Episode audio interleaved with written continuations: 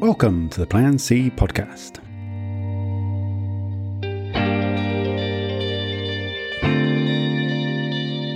In a world where everything is up for grabs, we need a Plan C. I'm Dave Lester. I'm Neil Gibb. And today we're talking to Fung Ung, the founder and CEO of Matchable. So, hi, Fung. How are you going? Hey, guys. I'm good, thank you. How are you? Yeah, pretty good, actually. Thank you very much. And um, where, where are you speaking from at the moment? I am in my flat in London, in Vauxhall. Ah, to the opposite side of the planet to myself. I'm on the Gold Coast in Australia. Where are you at the moment, Neil? Well, I'm sort of a roving reporter at the moment, Dave. I'm uh, I'm up in Bradford. I've come up here to help set up the Impact Hub, which has just been uh, finally established up here. But it's actually in the building where I, I first met Fung over a year, year ago. So it's uh, it's very nicely circular. So I realised it was actually um, just over a year ago I met you, Fung. But I know um, a, re- a, lot has happened to you since then. So um, which is really why we've invited you today. So, just going to give a little bit of a preamble uh, to why we thought we'd talk to you. Um, so, we're in this period of obviously massive social upheaval, and uh, you know, public consensus is changing very quickly and dramatically. We're seeing it all over our media and the news at the moment. Um, and there's a pressing demand for leaders and companies to be more accountable, to be more socially responsible, to not only react but to lead in areas that once was the domain, you know, of politicians or the social sector. Obviously, Plan A back in the day was the corporations and the social sector were seen as being very separate. Uh, Plan B has seen the emergence of a new category of social enterprises and, and corporations now having social responsibility on the agenda, though. But you know, Plan C we, we, we see is that the two becoming inextricably linked, which is obviously where Matchable comes in. You know, so uh, I'm interested if you could t- tell us a little bit about you know what Matchable is and particularly what led you to set it up. Yeah, absolutely. Well, thanks, uh, firstly, so much for having me on. I'm very honoured to be interviewed. Uh, yeah, so just to jump in briefly, um, Matchable is a company that specialises in matching companies and their staff with really unique and innovative projects at nonprofit, so charities and social enterprises, but also at impact startups. So the idea is that instead of um, you know go, going and planting trees or painting a fence for your away day, which is still great team building um, and volunteering, um, you might want to pick up a matchable project and use your skills to um, help a uh, social enterprise that we were actually talking about it earlier, a social enterprise that uh, might be using blockchain to um, help farmers in Colombia um, become cocoa entrepreneurs instead of growing cocaine. Um, so yeah, so that's the kind of project that we source. Um, All right. So why don't you tell us a little bit about your you know origin story? What led you particularly to decide to set up and become part of Matchable? Um, yeah, uh, I, lo- I love how you phrased it because origin story makes me feel like an X-Man, but that's slightly different. You are a superhero of the startup world. uh, yeah, so um, so I actually um, I'm, I'm Asian, so I'm Oriental, and I have very traditional Oriental parents. Um, so they always wanted me to grow up to be an accountant or a doctor or a lawyer, you know, definitely a profession. And so, um, for the most part, I was a good Asian kid. So I um, I did my studies. I went to Cambridge and I read law with French law, and then I decided I did not want to be a lawyer, so I became an accountant instead.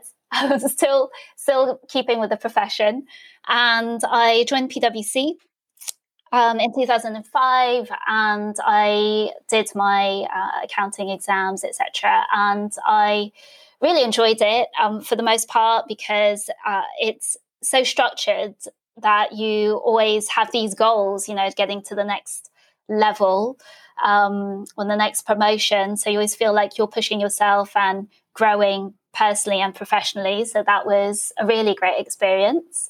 Um, and what happened was in 2016, I got promoted to director, which is the first leadership level at PwC, just below partner.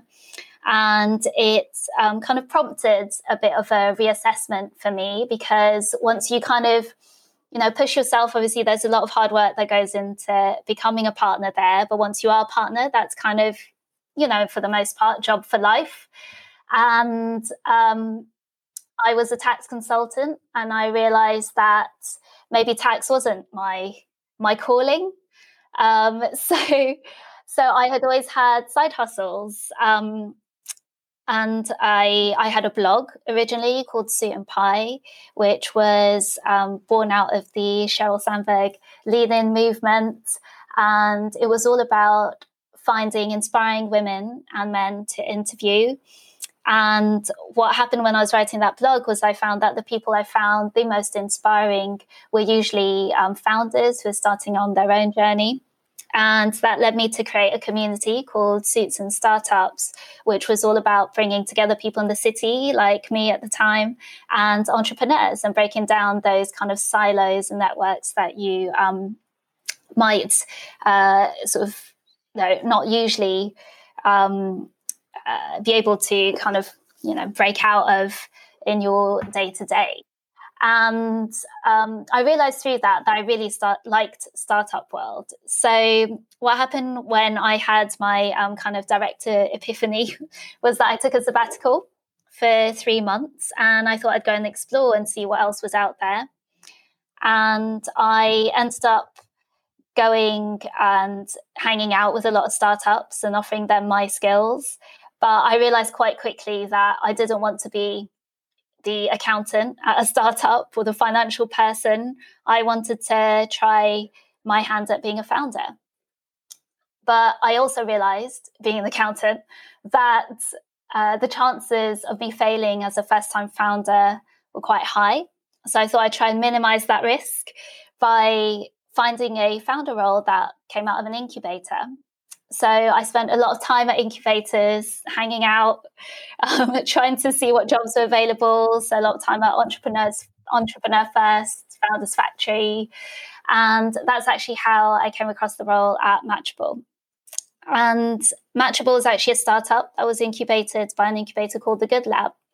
And the Good Lab was a three-year incubator project that was a collaboration between the innovation teams at some of the UK's and actually the world's largest charities like the, the British Red Cross, um, the RSPCA, WaterAid, etc. Their innovation teams coming together with a group of innovation consultants called the Good Lab, uh, sorry, called Good Innovation, and um, they basically were brainstorming ideas for startups that the charities could invest in proving a model that they didn't need to necessarily just rely on donations to make money, but that they could also make money by investing in companies that were purpose driven.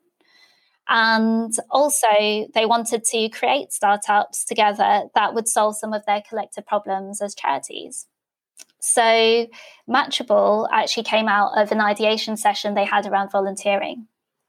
And the charity said, you know, for the last 10, 20, 30 years, corporates um, and corporate teams have been coming and volunteering to paint our fences and plant trees and build bikes and all that kind of stuff. And it's great. But, um, you know, sometimes we have to get painters to come in and redo the painting they've done. Um, and they said, you know, there must be a better way to do this because we know these individuals have incredible skills um, and we need those skills. Uh, so why aren't we ma- doing this matching thing much better?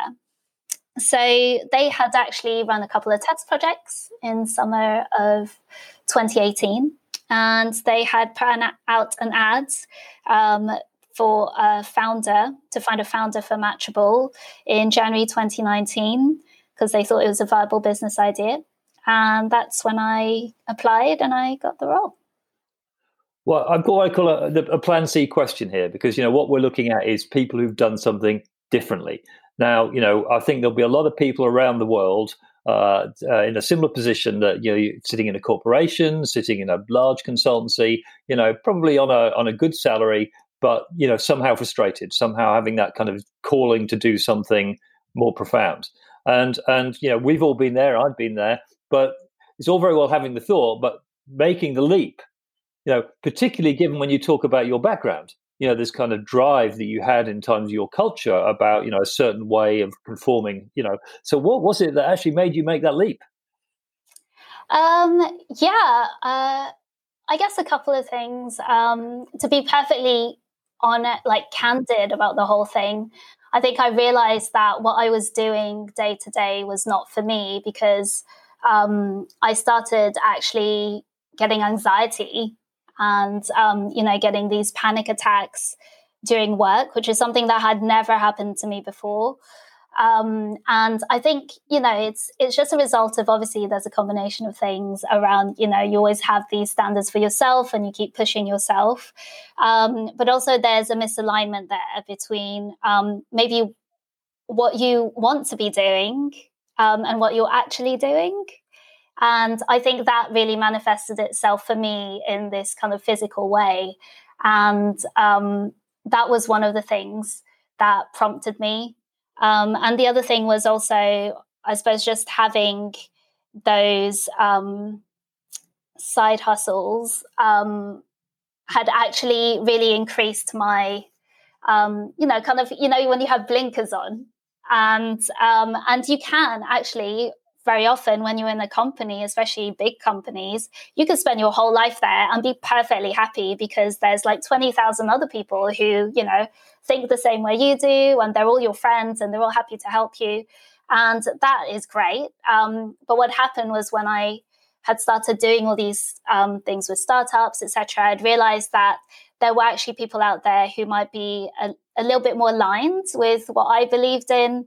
Um, and and that had really piqued my interest i think and that was what i wanted to explore as well.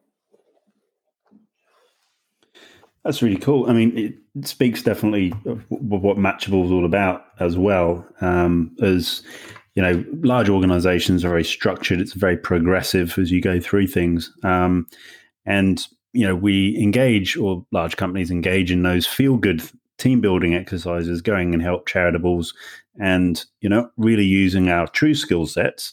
You know, what we do on a day to day basis that really could be very impactful, but instead it's rolling our sleeves up and, like you said, painting a fence and, those sorts of things. And it makes us feel good for that 24 hours. Um, and then we go back to work and back to the kind of grind.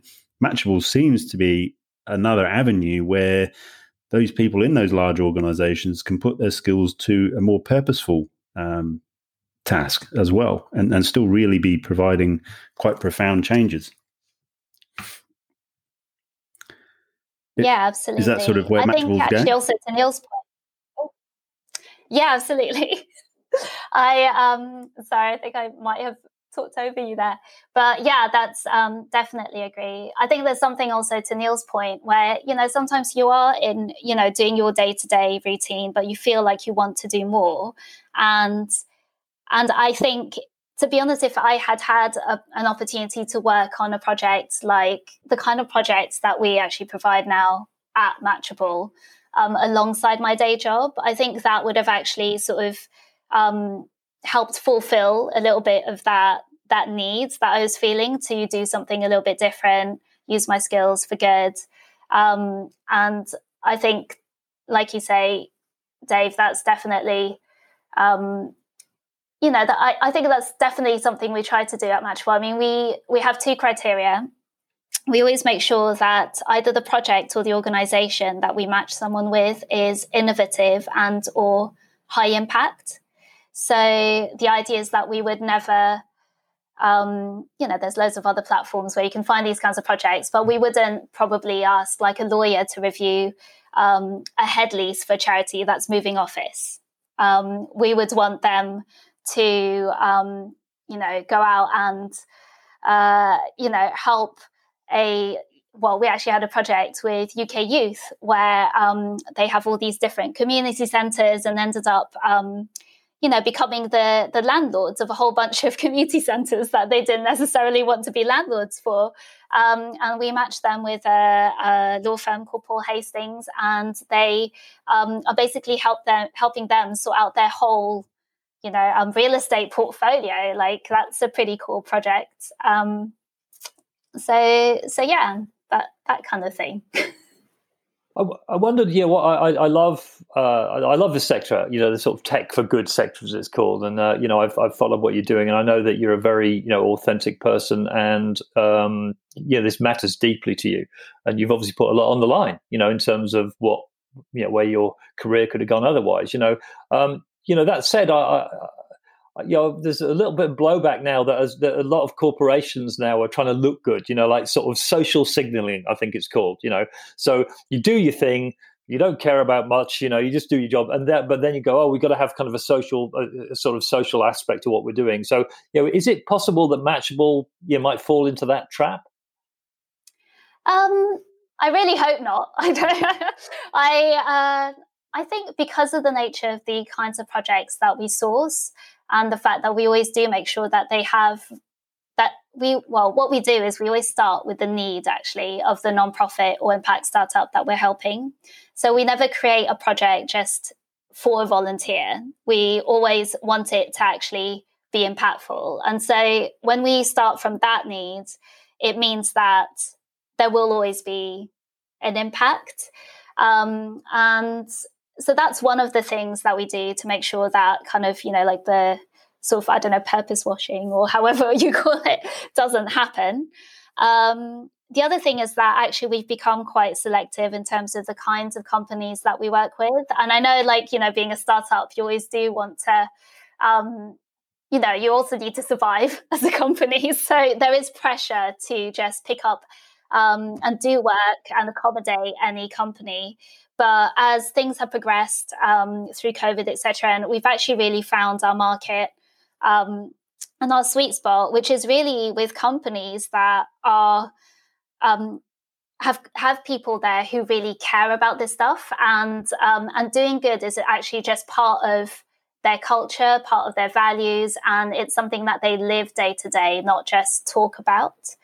Um, and one of our clients actually um, is a company called um, Capital on Tap. Um, and they are amazing. They provide small loans to um, to small companies. And um, I hope they won't mind me talking about it. It's an amazing story because they have like a um, social purpose like kind of embedded in their core to the point where they had like a virtual pride month um, during lockdown and two people in their company came out, which I think is like to have a company where your culture is such that you feel so comfortable that you would come out during a virtual Pride Month is just incredible. And that's the kind of company, you know, we want to work with. But within the volunteer companies, oh, sorry, Neil, um, no, within no, the volunteer companies, uh, how much is it voluntary within those companies? To, to do the, the work or is it sort of uh, do you know if some of it's becoming a bit of an um, expectation that the, the volunteer companies are um, engage in these projects and then you know appoint people to them rather than the people within the organization volunteering to take on these roles? Uh, it's a good, it's a bit of push and pull um, i suppose. Uh, obviously you get the um, you get the people who are probably like in most companies obviously volunteering is not for everyone and you know some people are just there to you know do their job and go home and make money and go home and that's perfectly great you know. Um, we've seen that usually in a company you might get um, 20 25% probably of people naturally who um, are super engaged with this stuff and they want to do projects and they want to do more than one and they want to keep doing them. Um, a lot of companies' ambitions nowadays is to get at least 50% of their staff volunteering and using those volunteering days. And so I guess, you know, for the other 25% um, that you're trying to top up to, there is a bit of kind of pull. Um, and then that's when, you know, you talk a bit more about actually one of the angles for us is very much around upskilling and the skills you need for the future of work. In the future, I believe, you know, a lot of companies are going to be B Corps. You know, everyone wants to have that um, social responsibility as part of what they do. You know, there's all these surveys around like millennials and Gen Z, um, you know, obviously like only buying from companies that are socially responsible, all that kind of stuff. And I think it's definitely moving in that direction. So, um, so that's when you need to engage these other um, kind of 25% of people in the future of work and say actually the skills you're going to develop if you go and help these um, you know this um, you know ar ai um, social enterprise that is helping um, you know children with long-term illness by creating virtual worlds where they can talk about grief. Like you know why don't you go and do that? Because that's the company that will you know be the profitable company in the future um, and and that's how we'll prepare you for you know your career whether it's here in this company or in whichever company you go to because because the the, the skills you'll need in the future are all around creativity, agility, um, you know, being able to adapt um, to new environments because no one actually knows what the future of work will look like. Um, I hope that made sense. well, and if I can just, uh, you know, it's, it's a nice segue when you're talking about, uh, you know, agility and adaptation, because um, obviously, you know, you started last year and um, you've, t- you've told us about that journey, and I imagine you had a plan uh, what the you know 2019 and 2020 was going to look like, and and it sounded like you're going very well. And of course, you know you'd only just started when this extraordinary thing happened. You know when suddenly COVID 19 emerged and we went into lockdown. I imagine that's had quite a profound effect on on your business. So can you tell us about you know, what you've had to do about that? Oh wow. Um, so much. uh, yeah, absolutely. I mean, um, it's been a really interesting journey for us actually at Matchable. I mean, when um, COVID actually hit, we had actually been um, doing quite a bit of bespoke consulting, I would say, um, targeting L&D teams, so all around this future of work angle um, at large corporations. And um, that had started to gain a bit of traction. So we would source these specific projects. Say, if you wanted to upskill your e commerce team, um, we would find you uh, like a social enterprise that was like a marketplace for sustainably sourced products. And you would, you know, second or, you know, put your person there for a few hours a week um, to upskill them and that kind of thing. And that had started to take off in March. What happened when COVID hit and lockdown hit? was that we had a couple of weeks where people got really interested in what we were doing because suddenly community and volunteering and giving back was so important and people really did want to help the most vulnerable so you've seen it with the nhs and all the volunteers who um, signed up there mm-hmm. so we had all our corporate clients come back and say oh hey we need volunteering opportunities um, and we were like, yeah, we've got them. but then they'd say, oh, but we're really sorry, we don't have a budget because suddenly our corporate budgets, especially for things that were not, you know, just um, purely operational um, or essential at the time, um, just uh, all those budgets got cut. So we actually then um, said, well, fine, there's no um, budget there for us, but we've seen that there's so many people who want to volunteer and so, why don't we pivot our model, um, previously B2B, um, to B2C? And we launched something called Matchable on Lockdown, which was a Matchable membership um, where individuals could sign up to um, basically get access to our database of projects, um, all innovative and high impact. Um, and we would match them, but we also, you know, provide community and events. And we also, you know, provided personal trainers for like, you know, physical and mental um, well-being. And we, um, we, we were obviously charging a membership fee. And we did that um, kind of, we thought that up around kind of April time ran that in May um, for about four to six weeks. Um, and it was great. I mean, we had like 50, 60 people sign up, which was amazing for us. Um, but we also got feedback actually at the time that, you know, I mean, and it's totally fair enough. Like the market is just not ready to pay for volunteering, right? As an individual, you're giving your time. And then if you don't know the ins and outs of what we do, you're like, why am I giving my time and also paying you money to give my time? Like that makes no sense to me. um, and we're like, yeah, totally fair enough. Um, so, so we ended up actually pivoting back to B2B. Um, so that was really interesting and quite a big strategic decision for us at the time. And we did that in June. Um, but what happened was the learnings we had taken from the B2C model, which had been all around um, having a database available, projects, and people being really engaged. Actually, the people who got us really got us, and they would pick up so many projects. They were so enthusiastic. We were matching people within like hours, which had never happened to us before when we were doing the big um, kind of consulting type projects. We brought that into our new B2B model. Um, and so it has kind of changed how we operate um, as a company. So we ended up doing kind of a membership database type offering for our companies. Um, went out and tried to sell that as much as possible to companies in June. Um, had our first um, pilot with a company called Syft, who are incredible. Um, they just got bought out by Indeed, and they um, they piloted us in uh, July, have signed up. So they're our first conversion um, for the rest of the year. And since then, we've um, we've actually now lined up 13 more companies that will onboard um, by the end of the year, um, which is amazing. Um, so so it's it's been a lot of pivoting, and it wasn't easy at the time, but it's um, it seems to be paying off. So fingers crossed we've taken those learnings.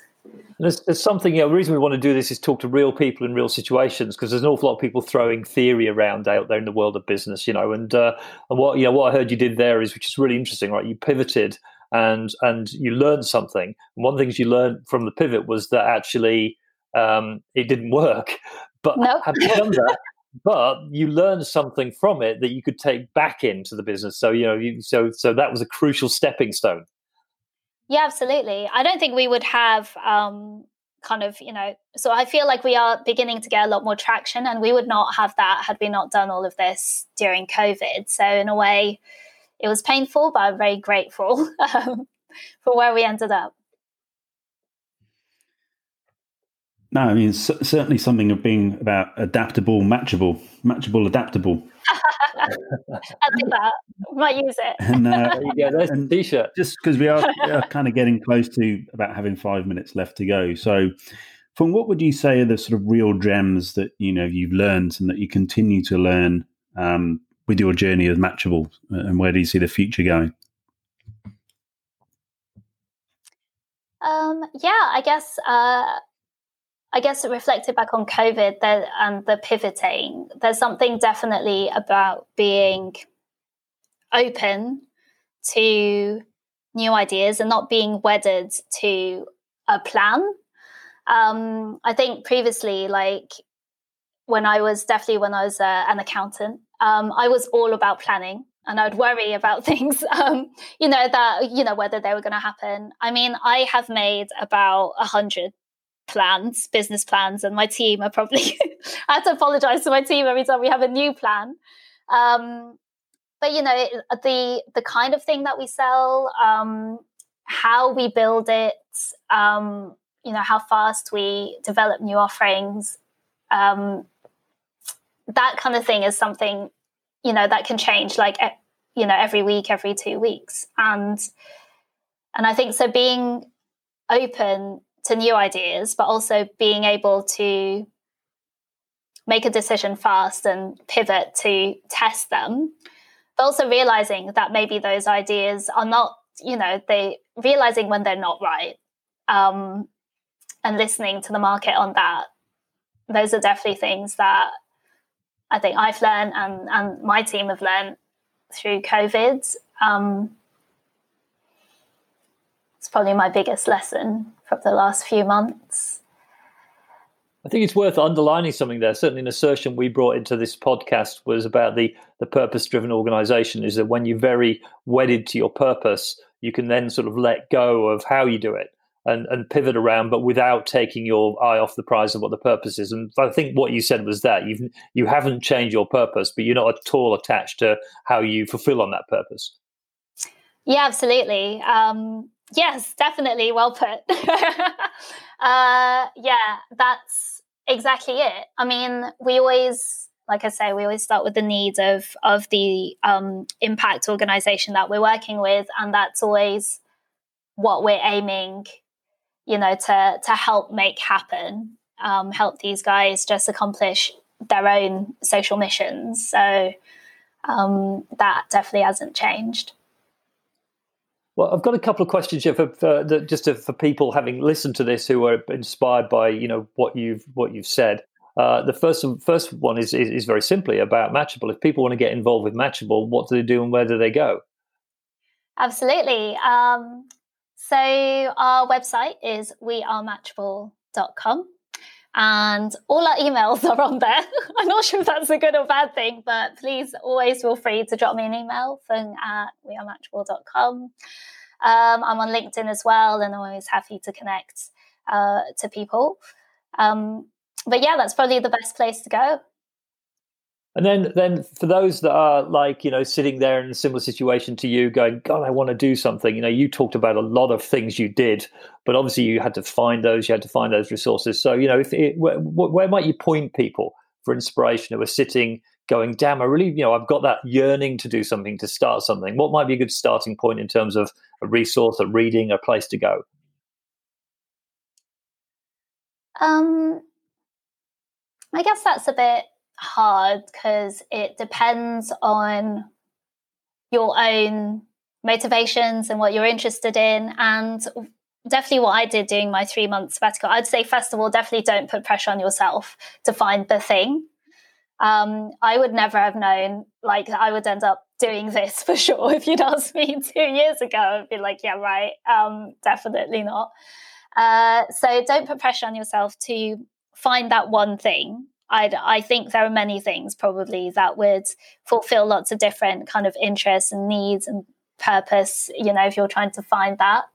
The other thing I think that um, is always helpful to do is just to speak to as many people as possible because so many of the things that happened, even how I met you, Neil, and, you know, um, happen you know, kind of by chance, um, but you always feel there's maybe some kind of ultimate goal but being open to having conversations with people, you know, just asking, following. One of the things that um, my friend says actually um, is uh, chasing tennis balls. So he said, "Oh, if you're a dog and you know you have this instinct that you would, um, if someone threw a ball, you would just go after it." And he said, "So what are the tennis balls that you would go after? You know, are you interested in, um, I don't know, opening a coffee shop um, or, you know, that kind of thing, but actually chase the thing that really interests you and then just kind of don't put pressure on yourself to to find the thing um, just kind of see where it takes you and i think that's probably the the best thing to do um, is my advice I think that's that's awesome. Really good to hear that, and it's it's just great to actually hear you know people that have taken that taken that chance. They got very clear on on their kind of end goals, and they're quite happy to then let life evolve around it. And that's exactly what you've done. You're, you're living proof of it, and it's just fascinating to you know hear stories like that. So thank you very much. Thank you so much for having me. Thank you, Fung. Well, you'll always be the first Plan C podcast. And just to just to say, anyone who's interested in finding out more, the website is wearematchable.com. And we make sure that it's in the uh, podcast notes, of course. thank you. Okay, thank you. So, uh, well, good night from Australia. Good night from the north of England. or good, good afternoon. Well, good afternoon for you, isn't it? Problem. I'm about to yeah. go to bed, and yeah, you. Well, I think we can finish there, and then I think we'll just, we'll just rec- I said we'll finish there, and then we can record a little ending, Dave, just to put on it. So. Thanks for listening. Please leave us your comments and remember to subscribe to the Plan C podcast with Neil Gibb and Dave Lester.